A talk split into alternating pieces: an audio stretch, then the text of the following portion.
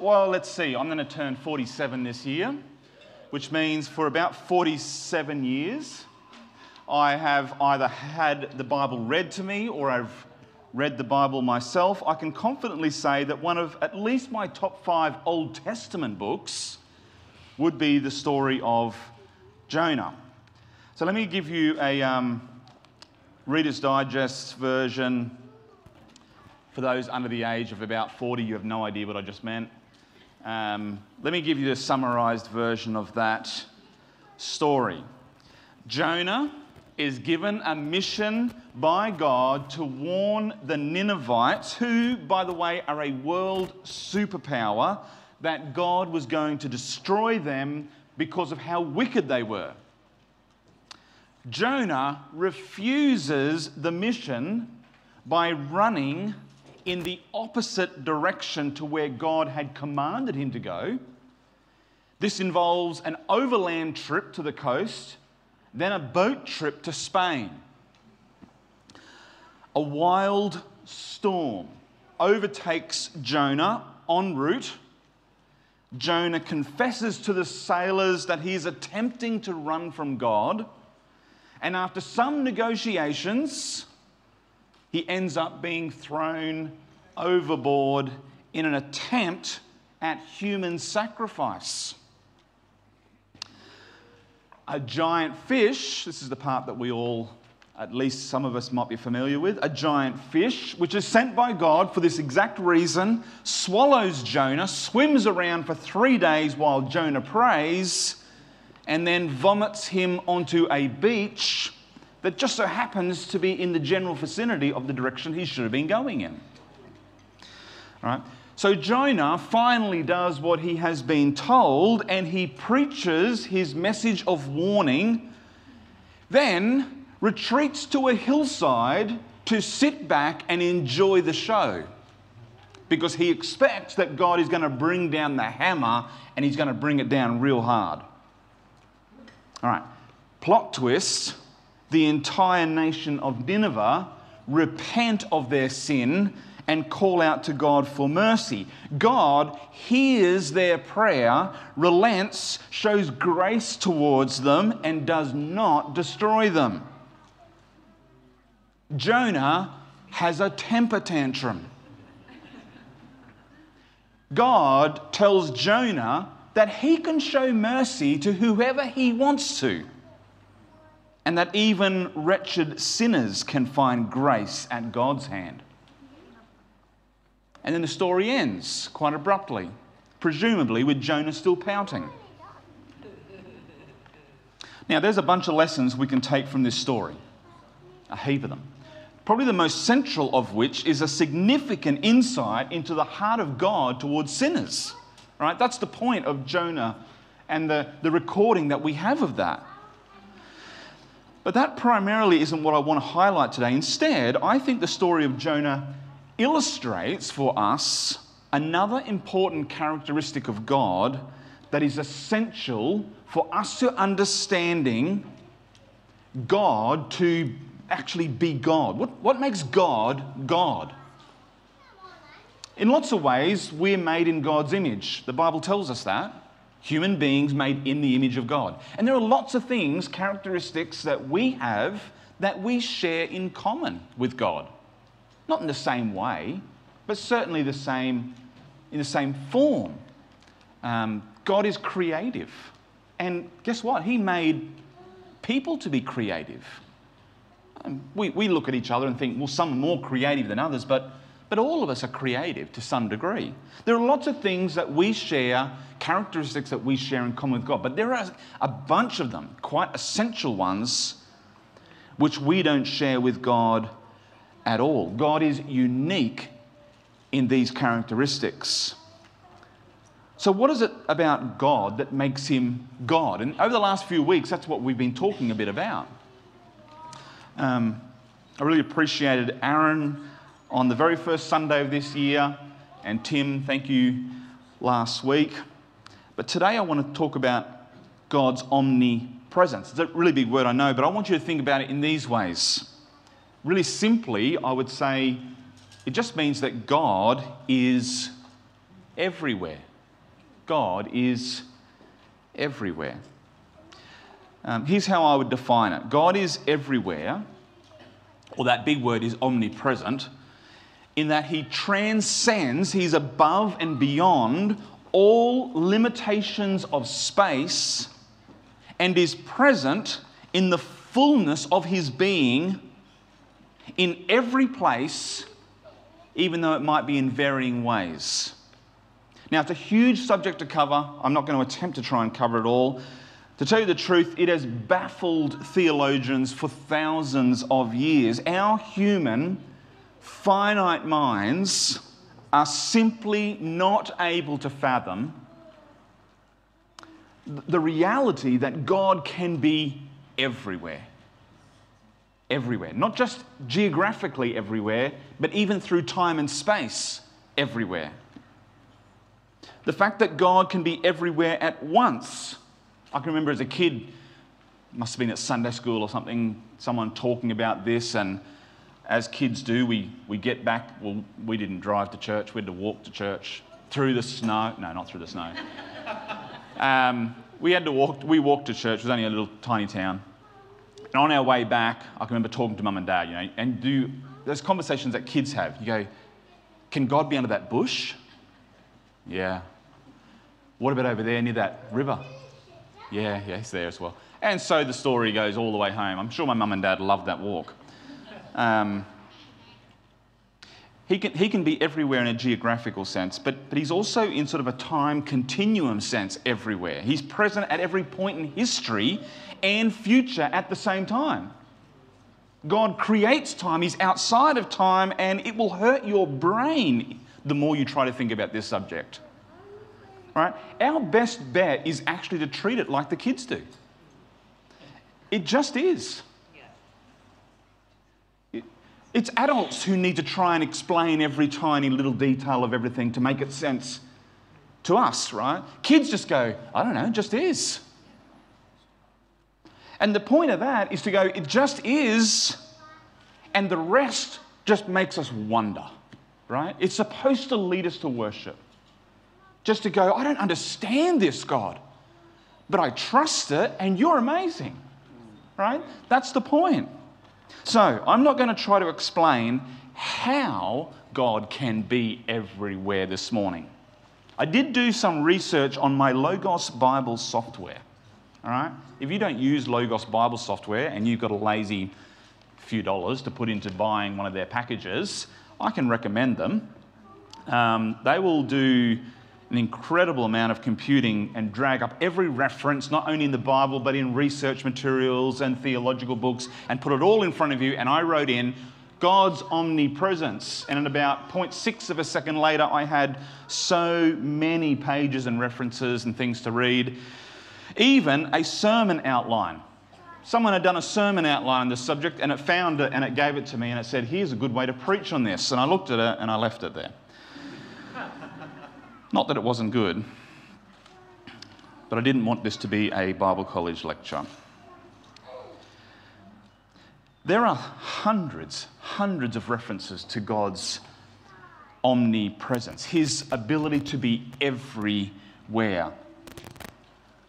But instead, what I want to do this morning is just focus on two reasons why it matters that God is everywhere. Not that I don't want to explain to you how God is everywhere. I just want to tell you two reasons why it matters that God is everywhere. But before I get to those two reasons, and before I go back to poor old Jonah, because we want to think about his story a little bit more this morning, here are just two places in the Bible, two references that I did choose out of the hundreds that it gave me, where God is speaking about himself and we can get a bit more insight into this topic. So in Jeremiah 23, you can look it up if you want to, or just take note of it. I'd love for you to be able to go and look at this text for yourself. Jeremiah 23, verse 23. God says this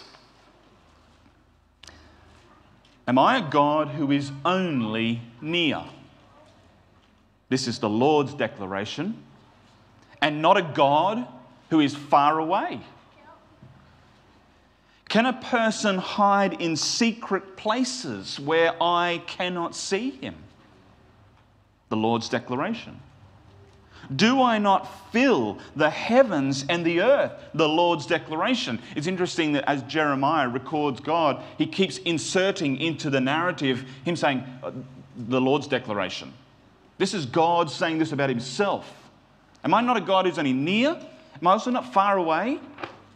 Can I, can I not see anyone who tries to hide from my presence?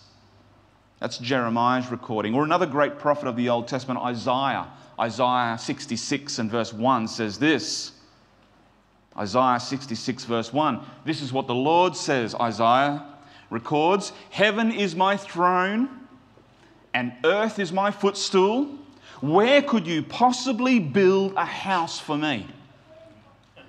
And where would my resting place be? You see, the people were really interested in sort of saying, hey, we want to build this magnificent house for God to live in. And God reminds them, hey, heaven is my throne, the earth is my footstool. You know that moment when you get to the end of a day and you go into the lounge room and you kick a, back with a dry ginger ale and you turn on some benign show on TV maybe or put on a bit of music that you want to, and you kick back in the lounge and you, you search around for you know, a stray dog or a child or something to rest your feet on. You know? No, that's not the case. Um, you know, a cushion or something that's on the floor, and you put your. God says, hey, listen, the earth's where I live, uh, the heaven's where I live, the earth, the earth's my footstool. And you think that you can build a house for me to live in? God's bigger than that. So here's the statement God is everywhere. Just three words, right? God is everywhere. And on the surface, it seems like such a simple statement. God is everywhere. But it isn't. It isn't a simple statement at all. Right? The, the truth of that will bend your brain in ways that it was not designed to bend. But its main intent is to lead us to simply be in awe of God and to worship Him. So, to help us live in awe of God, who is everywhere, here are two implications to consider that should help us grow in what I would call a healthy fear of God.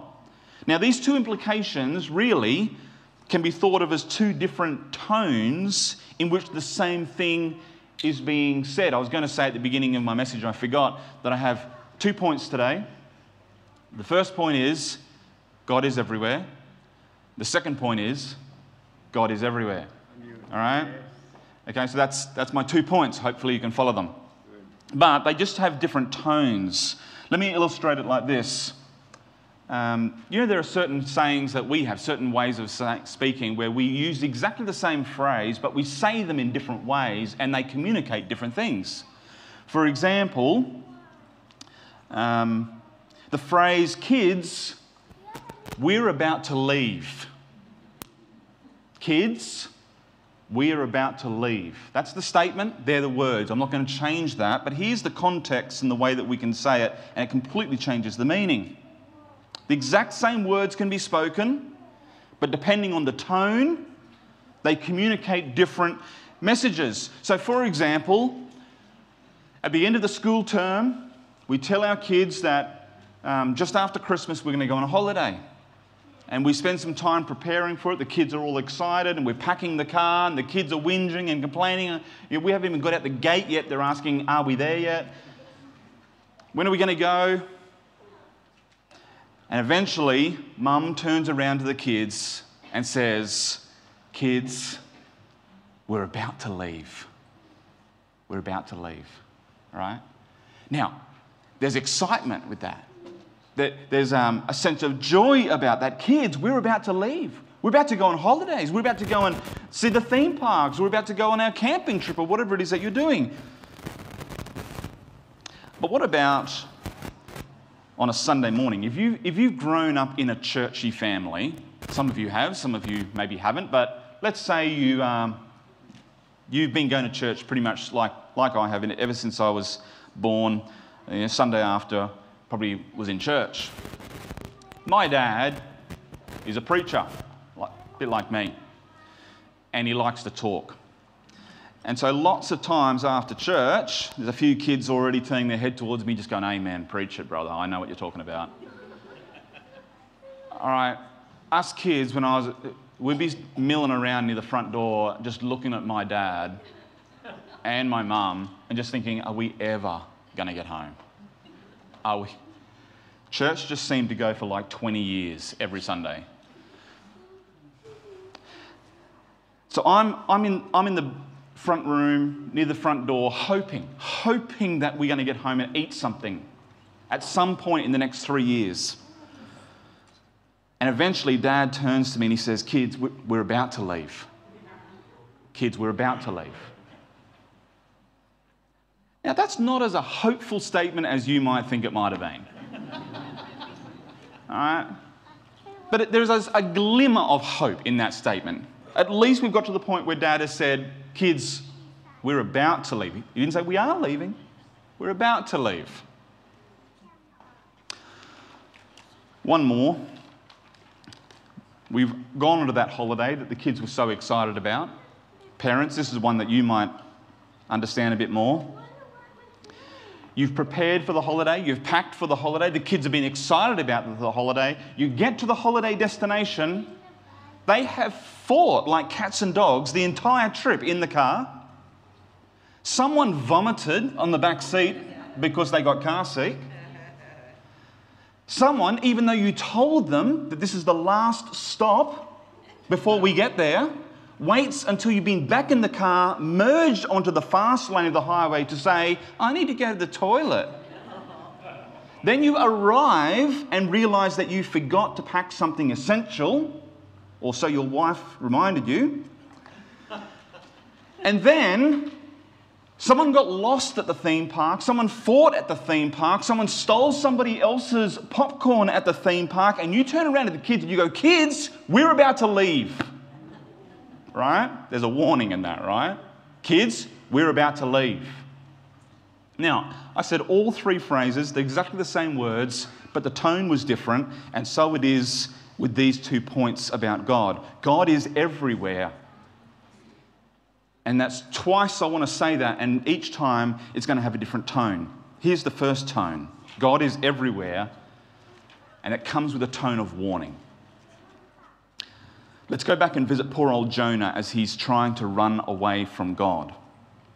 You can look these up in the story of Jonah, Jonah chapter 1. I've got a few verses for you to have a look at. Jonah chapter 1. I'm going to read from verses 3 and just verse 4. Remember, this is God is everywhere, but it's coming with a tone of warning. Jonah chapter 1, verse 3. Jonah got up to flee to Tarshish, which is in Spain, from the Lord's presence. He went down to Joppa and found a ship going to Tarshish. He paid the fare and went down in to go with them to Tarshish from the Lord's presence. But the Lord threw a great wind into the sea, and such a great storm arose on the sea that the ship threatened to break apart. Now, what's really interesting to notice here is what Joseph, uh, Joseph, what Jonah was actually running away from. Some people think that Jonah was scared of the Ninevites, right? Remember, that was the mission Jonah, I want you to go and preach this message to the Ninevites. And it wasn't a message of, you know, you guys are fantastic. You just keep going on and pressing into God. I believe that's not the message Jonah was entrusted to give. Jonah's message was, You guys stink. You're sinners. You're wicked. And your wickedness has been noticed by God, and God's going to judge you. You're going to be destroyed. That's Jonah's message that he's been entrusted with. And some people think that Jonah was scared of the Ninevites, scared of delivering that message to them, and that's why he ran away. Or maybe they think that Jonah was a bit selfish, that he wanted to do something else with his life. He had his own plans that he wanted to get on with, and God was sort of just interrupting him a little bit. So that's why he ran away. But the story tells us what Jonah was running from. Did you notice it? Verse 3 Jonah got up to flee to Tarshish from the Lord's presence. A little bit further down in verse 3. He paid the fare, went down into it to go with them to Tarshish from the Lord's presence. Jonah was trying to find somewhere where God wasn't. There was something about God that Jonah didn't want to be confronted with, something about his character that he wanted to ignore. And he was trying to find somewhere where God wasn't. What was it? What was it that Jonah was really running from? Well, to find out, all we need to do is really flip over to the end of the story. The Ninevites had repented, God had relented, and Jonah saw God's grace and he hated it. He hated it. Have a look in chapter 4 and verse 1. Jonah chapter 4, verse 1. Just after God failed to destroy the Ninevites, this is what happened. Verse 1 of chapter 4 Jonah was greatly displeased and became furious. He prayed to the Lord. Now, listen to his anger come out in his prayer. He says, Please, Lord, isn't this what I said while I was still in my own country? That's why I fled towards Tarshish in the first place.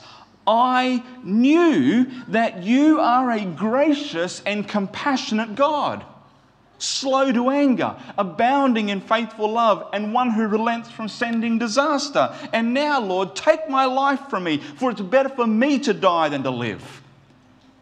All right, what a beautiful statement about God. He's gracious and compassionate. He's slow to anger. He abounds in faithful love and he relents from sending disaster. And Jonah says, I knew that about you and I hated it. Now, of course, I'm sure Jonah would have loved it if that statement about God applied to him, but not when it applied to the Ninevites, those terrible people. How can God be gracious towards them? How would God be slow to anger towards them? How could He be compassionate towards them? How could He relent in sending disaster towards them? And Jonah said, I knew, I knew that's what you were like. In fact, I told you that's what you were like when I was back in my own country, and that's the reason why I fled. Because I did not want you to do that to them. So, this is the story of Jonah. And in it, we need to hear the tone of warning that comes with the reality that God is everywhere. All right? You cannot outrun God. If Jonah was able to be here today with us, we'd say, Welcome, Jonah. Just dry your feet off. And Jonah would hear this message and he would nod and he would say, Yeah. From personal experience, let me tell you, you cannot outrun God. You cannot hide from God. There is not one place on earth that is outside of his vision. It's a lesson that Jonah had to learn. And you can hear hints of it in the prayer that he offers when he's been swallowed up by that giant fish. Have a look in chapter 2, Jonah chapter 2.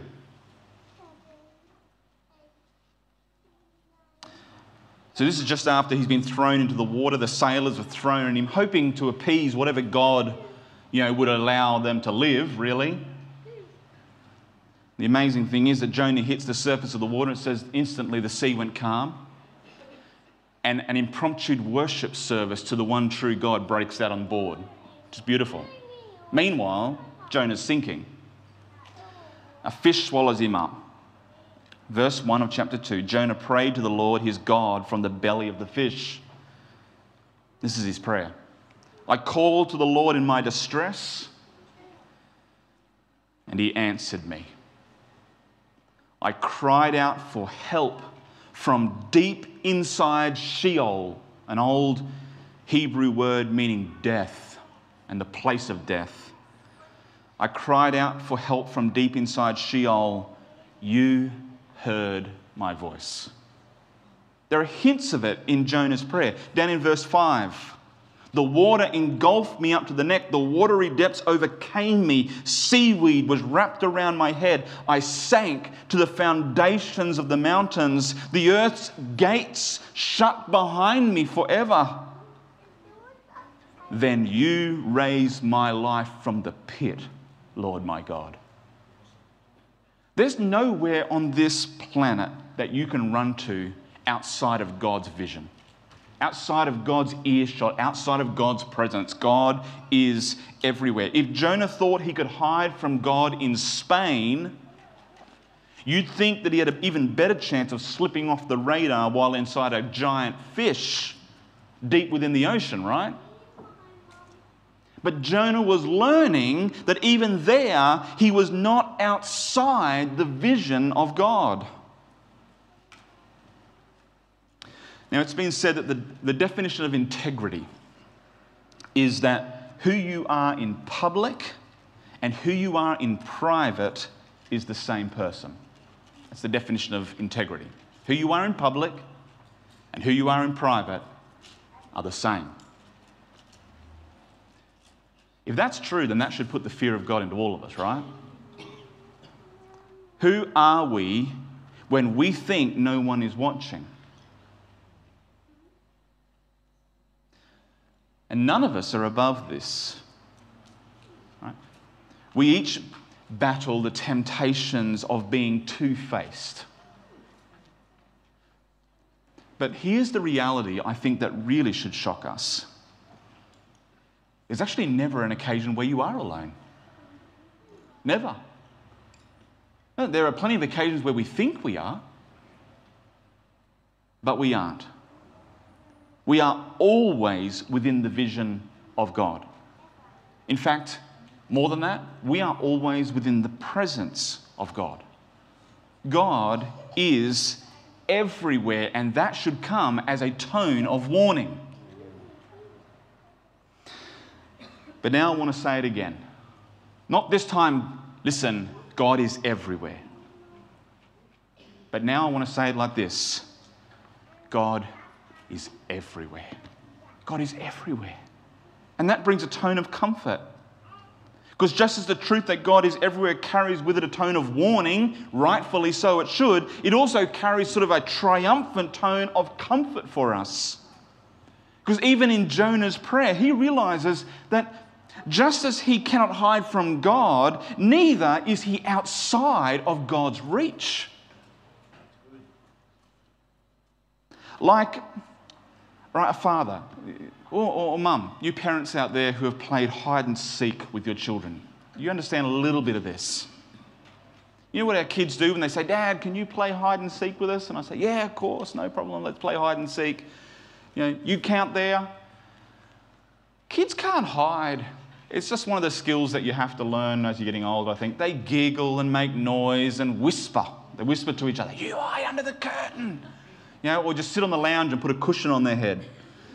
You know, or parents, you know, you play this game.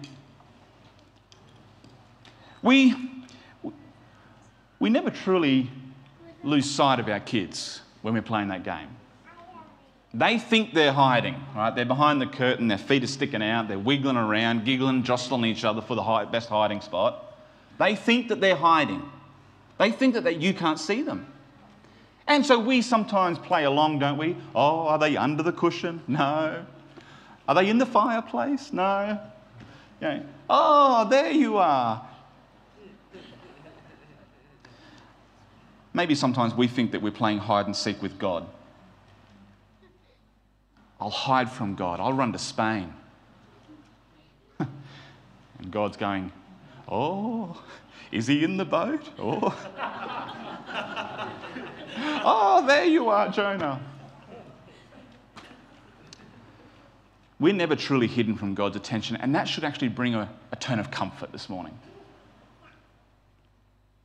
Jonah said this while he was praying, chapter 2, verse 7 As my life was fading away, I remembered the Lord.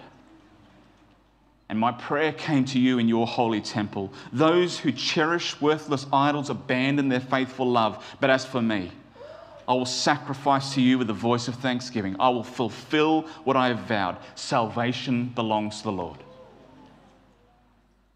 I want you to hear that this morning. The God who is everywhere, who knows everything, the God who sees you, whether you're running or whether you're trying to draw near, this is the God that we know. Salvation belongs to the Lord. Here's how David expressed it when he wrote a song about this in Psalm 139. Where can I go to escape your spirit? This is verse 7. Psalm 139, verse 7. Where can I go to escape your spirit? Where can I flee from your presence? If I go up to heaven, you're there. If I make my bed in Sheol, you're there. If I live at the eastern horizon or settle at the western limits, even there your hand will lead me. Your right hand will hold on to me. If I say, Surely the darkness will hide me, and the light around me will be night, even the darkness is not dark to you. The night shines like the day, darkness and light are alike to you. That's how God, David expressed it to God. Right? God might very well be the one who sits enthroned on the heavens with the earth as his footstool, but listen to what he says to you this morning Isaiah 57 and verse 15.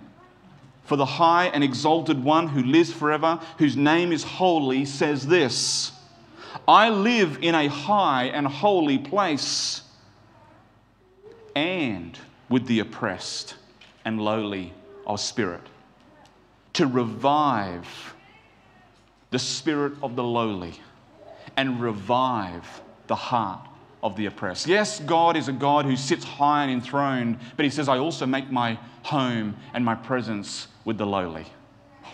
And I'm wondering, is that you this morning? Have you felt that God could never see you because you're so downtrodden, or He could never look on one as broken as you? Then I especially want you to hear this this morning from Psalm 34 and verse 18. The Lord is near the brokenhearted. Amen. He saves those who are crushed in spirit. Or Isaiah tells us in Isaiah 43 and verse 2 when you pass through the waters, this is God speaking, when you pass through the waters, I will be with you, and the rivers will not overwhelm you. When you walk through the fire, you will not be scorched, and the flame will not burn you. Or Zephaniah says in Zephaniah 3 and 17, The Lord your God is among you, a warrior who saves.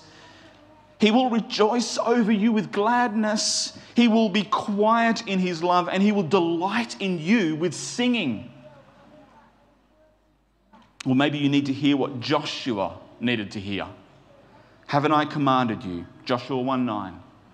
Be strong and courageous. Do not be afraid or discouraged. Why? For the Lord your God is with you wherever you go. Right, God is everywhere. That carries a tone of warning for us this morning. We can't outrun him, we can't escape him, we can't hide from him, we can't play games with him. God is everywhere. Maybe we need to hear that this morning.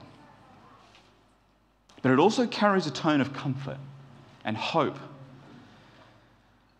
And maybe Maybe you need to hear that this morning. Maybe you need to hear that you're not alone this morning. Okay, we've seen it in Jonah's prayer. We've heard it from David, Isaiah, Zephaniah, Joshua, but I want you to hear it one more time. Deuteronomy 31, verse 8. The Lord is the one who will go before you, He will be with you, He will not leave you or abandon you, do not be afraid or discouraged. And this same Lord, Yahweh, that Deuteronomy talks about, this same Lord, as he spoke with his disciples on a hilltop. Remember how he finished that very famous phrase, that great commission that we often talk about as we go, the very last thing that Jesus said to them? And remember. Yeah, we so easily forget this. And so Jesus asked us, remember. Remember, I am with you always. Always. Even to the end of the age. Remember, I am with you always to the end of the age. Let's pray. Lord, we thank you that you are a God who is everywhere. Lord, help us hear the tone of warning in that statement. Forgive us, Lord, our foolish attempts at outrunning you, at hiding from you. Seems like as a race, we have been doing that ever since the garden. You come walking, desiring to draw close, and we hide under the bushes, ashamed of our own failures and our own sin, our own rebellion. And while you call to us, we sometimes run from you. And Lord, if there are those here this morning who are running, Lord, I ask that you would quiet them with your love. Help us to know and hear your voice as one who is mighty to save. Lord, help us to turn to you. But Lord, I also pray that you would give us comfort and peace, especially those who are feeling downtrodden or broken or oppressed right now, even. Lord, each one of us, will you give us the comfort of knowing your presence in ways that are just spectacular? The God who is everywhere, who can reach into the darkest places, whose arm can rescue and save. Lord, we love you. We don't understand how you can be everywhere, but we're grateful that you are. And we love you for it all the more. Amen.